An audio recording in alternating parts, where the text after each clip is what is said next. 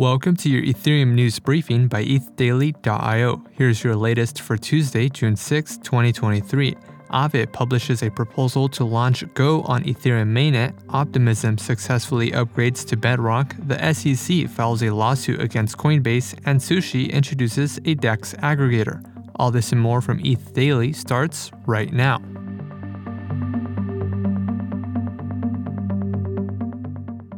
Aave Companies published a proposal seeking to launch its native GHO stablecoin on Ethereum mainnet.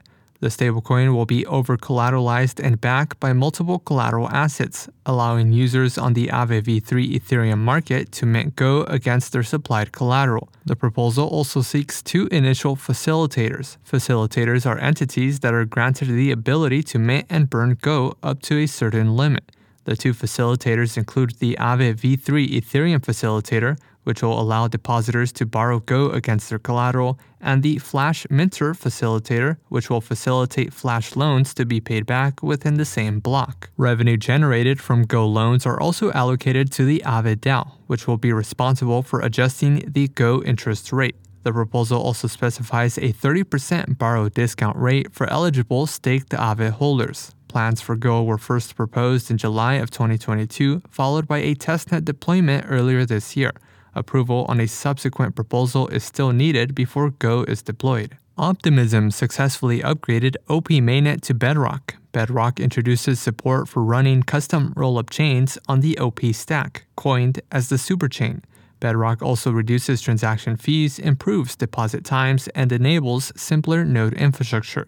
The OP sequencer experienced downtime for roughly three hours during the upgrade. Most ecosystem infrastructure has also been restored. At the time of recording, archival node operators are still in the process of uploading archival data from the legacy system.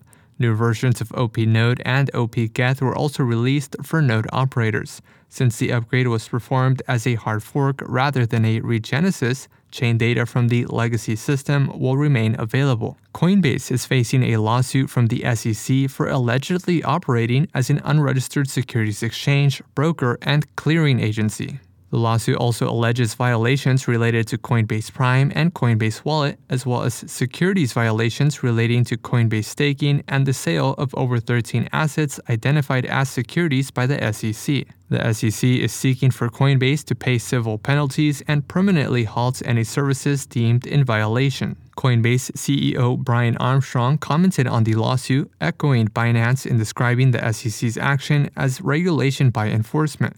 The action was followed by a string of lawsuits against Coinbase from more than 10 states. And lastly, SushiSwap introduced a new DEX aggregator in an effort to attract more users to the platform. Sushi says the aggregator provides better prices and support for a larger range of tokens. Sushi hopes to drive higher volume, resulting in increased swap fees for liquidity providers.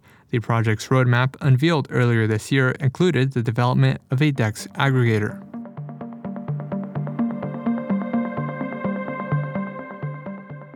This has been a roundup of today's top news stories from ETH Daily. You can support this podcast by subscribing and following us on Twitter at ETH Daily. Also, subscribe to our newsletter at ethdaily.io. Thanks for listening. We'll see you tomorrow.